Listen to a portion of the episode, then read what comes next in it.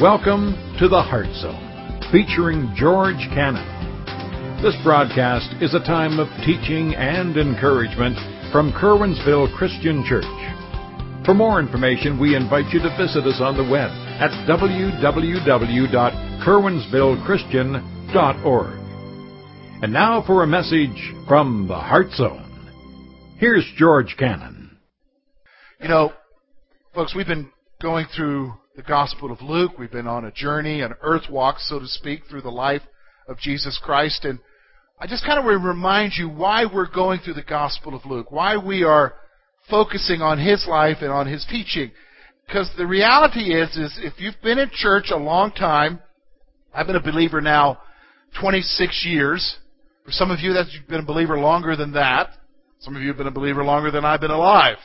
And if you think back about all of the stuff that you have heard about Jesus, all of the things that you have been taught, the reality is, is if you think about all that time in church or in church and out of church, man, you've, you've heard a lot of messages about what not to do. You've heard a lot of messages about what to do.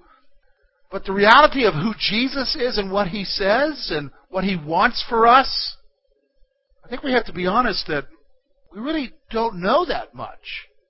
As I think back, you know, I've, I've sat under some great teaching in my life, and and the reality is is that I've heard a lot about how to live, but I don't really know a lot about what Jesus said. And so we, that's been kind of the premise of how we've entered into this earth walk study here, of looking at exactly what it is that Jesus is trying to teach us and show us. And, and I'll be honest with you, as we've gone through the study, some of the perceptions that we have in church are just being blown apart. Some of the perceptions that are long held for us as believers about how we should be and how we should be acting are being blown apart by Jesus himself, and especially today. So let me tell you a lie that's out there that we're going to see Jesus blow apart today. There's a lie that says, you know, if you're a Christian and you go to church, you need to be serving the Lord with all your heart and doing everything you can for Jesus, because that's what matters the most. I mean, you know what I'm talking about. You've heard that before. Well, what we're going to see today in this passage is his disciples are coming back. He sent them out. They're coming back. They're giving a report now. And they're all excited about what they did for Jesus, for the kingdom. And he's going to give them a proper perspective. Then he's going to tell them what really matters. And then he's going to go on and explain why it matters. Because, my friends, some of you here would say, you know, that's nice and dandy, George, that whole lie. That's why I don't like church, because only the perfect serve. Only the perfect serve. That's the lie. And for, for years, our churches have communicated. So if you have a failed relationship, if you're divorced, or if you've messed up in some way, you know, it's nice for you to come, please give, but there really isn't anything for you to do in our churches. And let's be honest, that's what we have been communicating for years, is it not? But the reality is, is when you look at what Jesus is saying here, he's saying, you know what, service is great, it's wonderful, I see a bigger picture about it, but there's something more here. Well, let's look at what Jesus says. I want you to notice with me verse seventeen through twenty-four. Then the seventy returned with joy, saying, Lord, even the demons are subject to us in your name. And he said to them, I saw Satan fall like lightning from heaven. Behold, I give you the authority to trample on serpents and scorpions, and over all the power of the enemy, and nothing shall by any means hurt you. Nevertheless, do not rejoice in this, that the spirits are subject to you, but rather rejoice because your names were written in heaven. And in that hour, Jesus rejoiced in the Spirit and said, I thank you, Father, Lord of heaven and earth, that you have hidden these things from the wise and prudent and revealed them to babes. Even so, Father, for so it seemed good in your sight. All things have been delivered to me by my Father, and no one knows who the Son is except the Father, and who the Father is except the Son, and the one to whom the Son wills to reveal him. Then he turned to his disciples and said privately, Blessed are the eyes which see these things you see. For I tell you, that many prophets and kings have desired to see what you see and have not seen it, and to hear what you hear and have not heard it. We're going to basically take this passage and divide it into three sections. We're going to see, first of all, what really matters. Then we're going to see a proper understanding that Jesus wants to give us through His prayer to the Father. And then we're going to look and see what the blessing is. So let's look and see what really matters. First thing I want you to notice, verse seventeen, they're coming back, they're excited, and so here's what I want you to see. They were excited about what they did. They were excited about what they did. In particular, they were excited because the demons were subject to them in Jesus' name. So when they went out and did ministry, remember, Jesus had given them authority to do whatever. So when they went out into all the little by villages and so forth and were preaching the gospel, those who were demon-possessed, they were able to cast those demons out. I mean, Satan himself was subject to them because of them ministering the name of Jesus. And so they're excited about what they're doing for the Lord. And you know what? As we think about the lie that I told you about, that's what we do. That's, that's really good in church, isn't it? In church, when you do something great for the Lord, we want to lift you up and say, look at how great this person is and what they're doing for Jesus. And I want you to notice what Jesus says. A couple of things here. First of all, Jesus sees the bigger picture. Verse eighteen, he says this. So they're coming back and they're saying, oh, listen to what we did, Jesus. Man, the demons are, you know. And Jesus says, you know what? I saw Satan fall like lightning in heaven. And behold, I gave you authority to trample on serpents and scorpions and over all the power of the enemy, and nothing shall by any, by any means hurt you. Here's what Jesus, Jesus is saying, you know, yeah, you guys did great. Here's the bigger picture. I witnessed him fall. I saw Satan. I was there when you did what you did. I saw his dominion crumble before you. He sees the bigger picture. So, yeah, we're excited. And, and he says, yeah, I see it. I see what you're doing for the kingdom. So he sees the bigger picture of what's going on. In fact, he sees beyond what we're doing.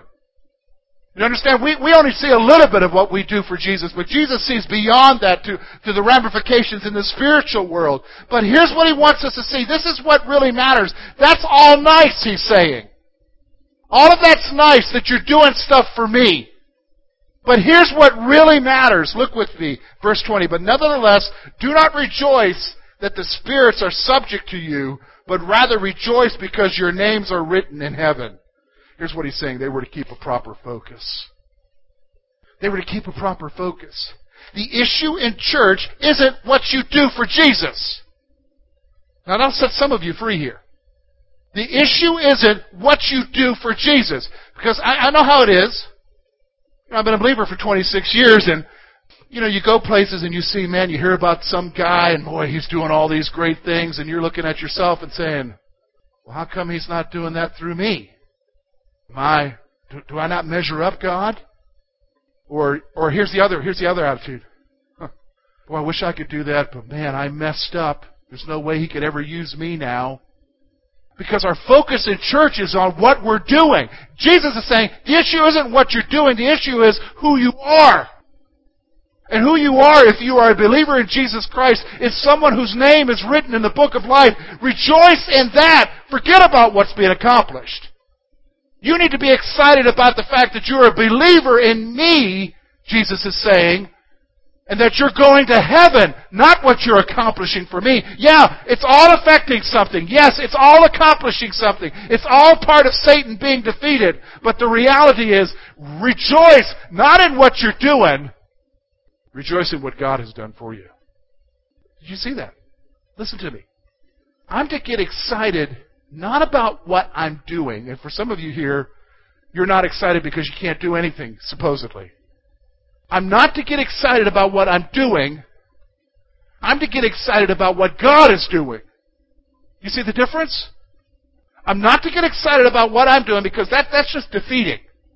You know what I mean by that? Because, I mean, there are days, Lori will tell you, I'm not worth much. And she'll say, just, just go to the office. You know what I mean? I mean, I'm not worth much, and there are days when you're not worth much, and and you're like, well, you know, I've already drank a whole pot of coffee. Why haven't things changed? Well, it's not that kind of day, folks. And here's the reality. Jesus is saying, your rejoicing should not be based upon you and what you're doing. Your rejoicing should be based upon what Jesus has done, and that He saved you, and that your name is written in the book of life. And you have heaven. Look, at the emphasis isn't on what? You. The emphasis is on who? On what He's done. That's what really matters. But for so many of us, listen to me, for so many of us, we live defeated lives. We're not excited about Jesus. We're not excited about what He's done for us, because all we see is, is what we haven't done, or what we did that we regret and we carry the shame of. You know what I'm talking about? Because, can I just stop for a moment? Think about that. You know, can I be honest with you? You're actually falling into the trap of the enemy, who wants you to focus there and not see what He did for you. Because the reality is, He did it all. We could never do it for ourselves. And, can I, and I know, because the church communicates that lie too. Because only perfect people accomplish something in church. Is that not true? It's a lie, but it's one that we've communicated for so long. And the reality is, the reality is, Jesus is saying, don't rejoice in what you're doing. Rejoice in the fact that you're a believer, that you're saved. So He goes on then, and He helps us have a better understanding, a proper understanding. I want you to notice with me verses twenty-one to twenty-two. He gets alone, and Luke records that he prays. He prays. He, here's, here, if, if I'm going to have that, if I'm going to understand what really matters, I need to have a proper understanding. So Luke reveals to us Jesus' prayer to help us have a proper understanding. So I want you to notice with me verse twenty-one and twenty-two. Here's what he says. So in that hour, Jesus rejoiced in the Spirit and said, I thank you, Father, Lord of heaven and earth, that you have hidden these things from the wise and prudent and revealed them to babes. Even so, Father, for so it seemed good in your sight.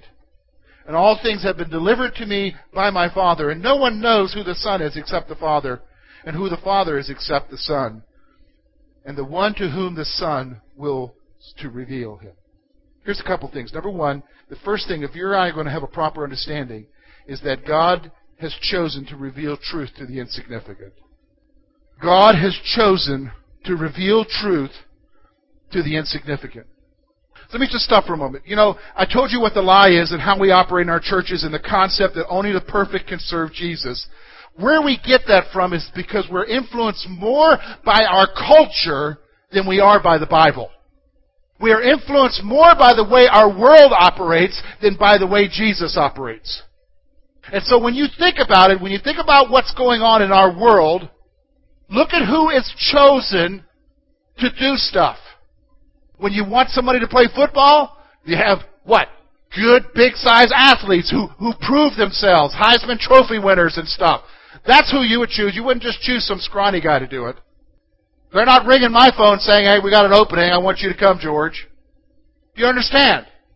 When we choose someone, we want the beautiful to do it. We want the smart to do it. We want the perfect. Is that not true? That's how our culture operates. In fact, that's why we have the billboards now for plastic surgery. Because if you're not perfect enough, for a few dollars, we'll make you perfect. Isn't that true?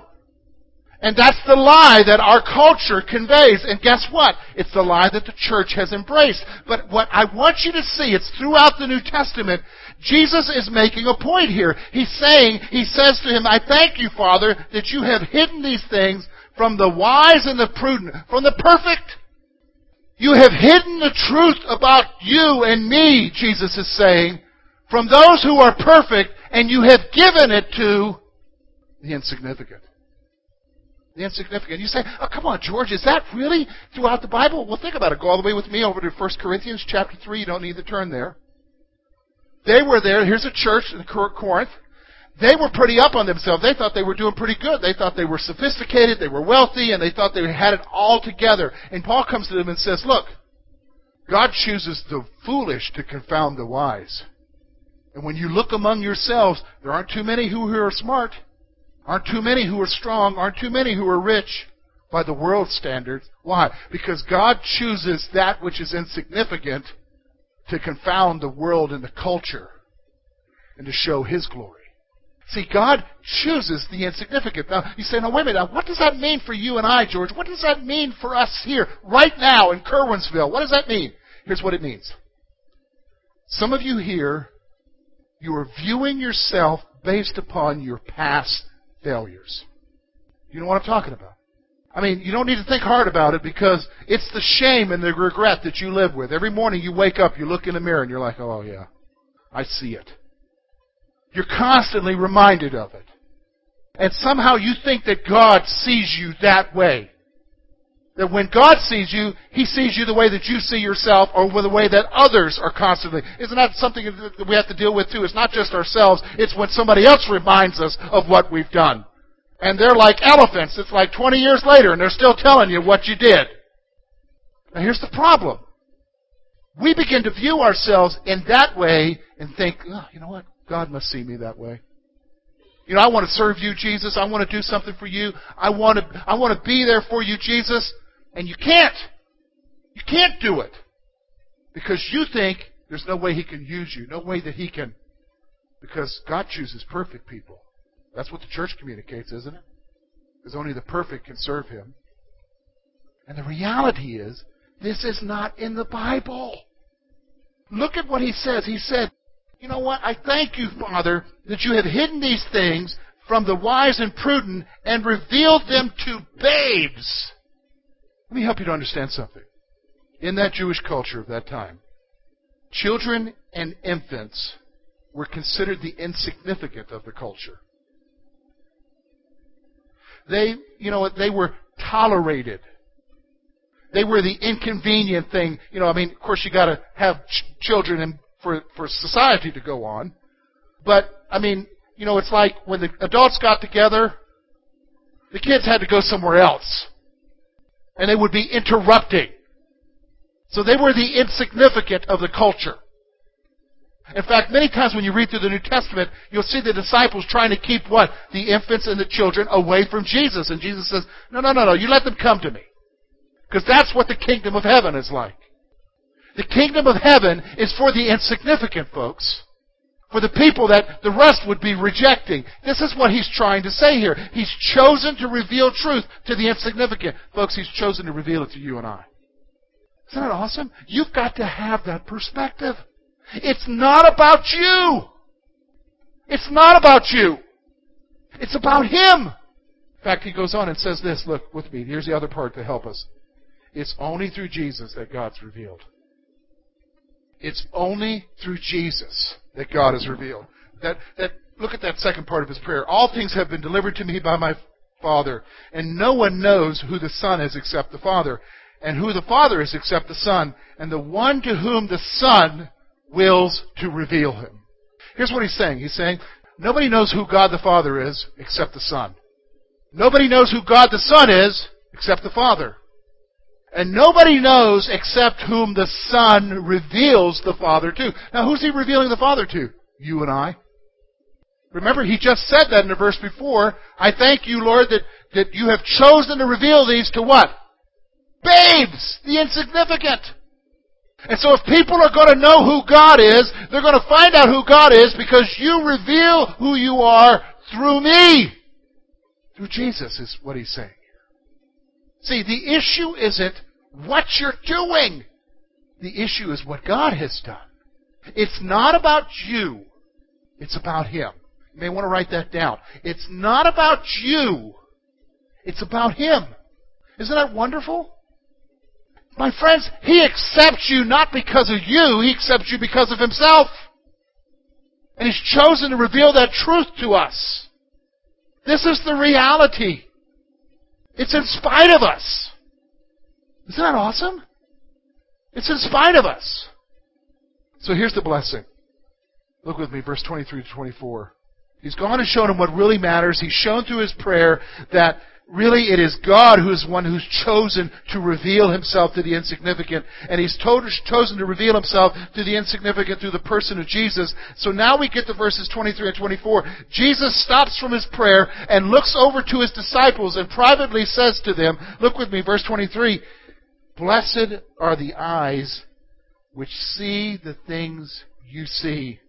For I tell you, that many prophets and kings have desired to see what you see and have not seen it, and to hear what you hear and have not heard it. A couple of things I want you to see here. First of all, blessed are those who understand who Jesus is. You can translate that word blessed to mean happy. You know what? Isn't it interesting? We live in a culture that is consumed with happiness. Isn't it? Everything we do is for happiness. You know, do you notice the stuff we pursue for happiness, it's only for the moment? Our culture, our, I mean, look at Walmart. We'll go to Walmart. Everything's set up so that you can be happy. Even down to the aisle, that Snicker bar there, so you can be happy. You know what I'm talking about, but it's only for the moment, isn't it? We're all trying to pursue, so we jump from one relationship to another for happiness. We're in a, we're in a happiness consumed, but the reality, true happiness, true blessing, is by understanding who Jesus is. In fact, let me just let me point it to you. Notice, do you understand? Think with me for a moment. Come with me on a journey mentally. For many, the church isn't happiness. For many of you, it is the opposite of happiness. It is shame. Because you walk in and you sense immediately, well, you know, I shouldn't even be here. Man, holy cow, look at what I did. I shouldn't even be here.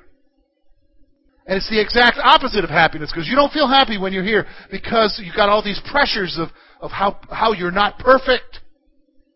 And you may even have a wrong perception of Jesus because of it, because you think, well, he's just waiting to squash me because of what I did. That is a wrong perception of Jesus. In fact, if you have that kind of perception, I can almost guarantee you, you are never going to be happy. But true happiness, blessed are those who understand who Jesus is. Here's what you need to understand to true, truly be happy, is to realize that your acceptance with Him has nothing to do with you. It isn't what you did or didn't do. It isn't what education level you have or don't have. It's not how big your bank account is or how much you... Uh, it's not whether or not you live in the ditch or you're filling in the ditch. It has nothing to do with that. It has to do with what Jesus did for you. And if you grasp that, that your acceptance with Him is based purely upon Jesus, that's freedom. That's happiness. In fact, that's the kind of happiness that helps you to understand when later on he says this, that knowing that we have this great high priest in Hebrews, we can come boldly into His throne room. You know what? If you're you're worried about who you are and whether or not God accepts you, you don't pray. You don't pray. But if you realize that He did it all for you, you'll pray. Because you're not going to worry about your stuff because you know He already took care of it. And you'll go to Him and you'll say, you know, Lord, I thank You that You saved me. I got this problem. I need You to help me.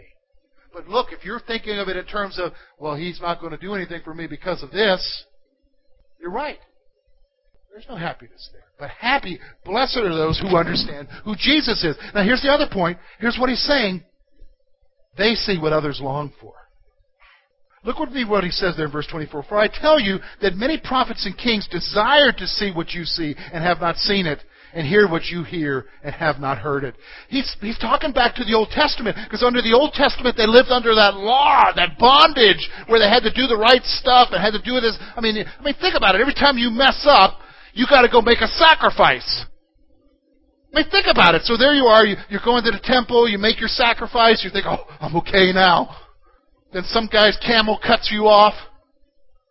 You might as well just turn on around. And that's a burden, isn't it?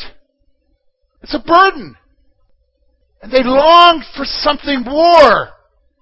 Jesus says, you guys are seeing what others long for. Do you see it? Do you see the freedom? Or are you stuck in the old ages? And I'm going to be honest with you, church can stick you in the old ages. Do you see it? He did it for you. Others long for that. Do you see it? Do you see the freedom? It's freedom. You say, okay, George, how do we uh, how do we wrap this all together? How do I take this home with me? I have three thoughts for you. Number one, do you have a proper focus? Do you have a proper focus? I mean, you, I mean, you are here operating under a conception. It's either a wrong conception or a right conception. You are here today operating under a conception where God views you based upon what you've done or what you haven't done, who you are or who you are not. That's one perception. And I'll be honest with you, I'm going to just go ahead and tell you the truth about that perception. If that is how you are viewing yourself as far as how God sees you, you are always going to be defeated. You're always going to be wrestling within your heart, wondering whether or not God accepts you. Do you understand me? If you hold that conception that your acceptance with God is based purely upon you and what you're doing and haven't done, you're always going to be defeated. The second conception, which is where I hope most of you are at, but I know that a lot of you aren't, is realizing that He did it all for you. And it's just His mercy and grace. And I have freedom through Him. Now here's the thing that I've noticed. I've been pastoring now, this will be sixteen years in September. And here's what I've noticed through the years. And I see it a lot, and I just shake my head at it. People will come and they will hear that second conception, and they can't grasp it. Because something inside of them tells them they got to do something. So so they'll get hung up on things and say, well, you know, I... I They'll not accept the message, but they'll they'll point out some other reason why they can't. Well, you know, you guys don't dress up for church. You got to dress up for Jesus. If you're going to appear before the king or the president, you're going to dress up. Well, yeah, if I'm going to appear before the king or the president, I will dress up, but I don't need to dress up for Jesus. Because He doesn't look on the outward appearance. He looks on the what? The heart.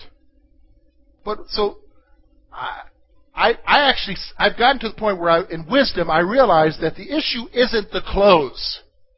The issue isn't the music. The issue isn't any of that stuff. The issue is they, in their mind, feel that the only way that they're going to get accepted by God is by doing all that stuff. They haven't learned that there's freedom in Jesus, and that He accepts you in spite of it because of Himself. So you're here, you're operating on one of those two rings. In fact, some of you, you're just having a hard time with that. And so, do you have a proper focus? Is your focus not on yourselves, but on Jesus? Here's the second thing. Do you understand who Jesus is?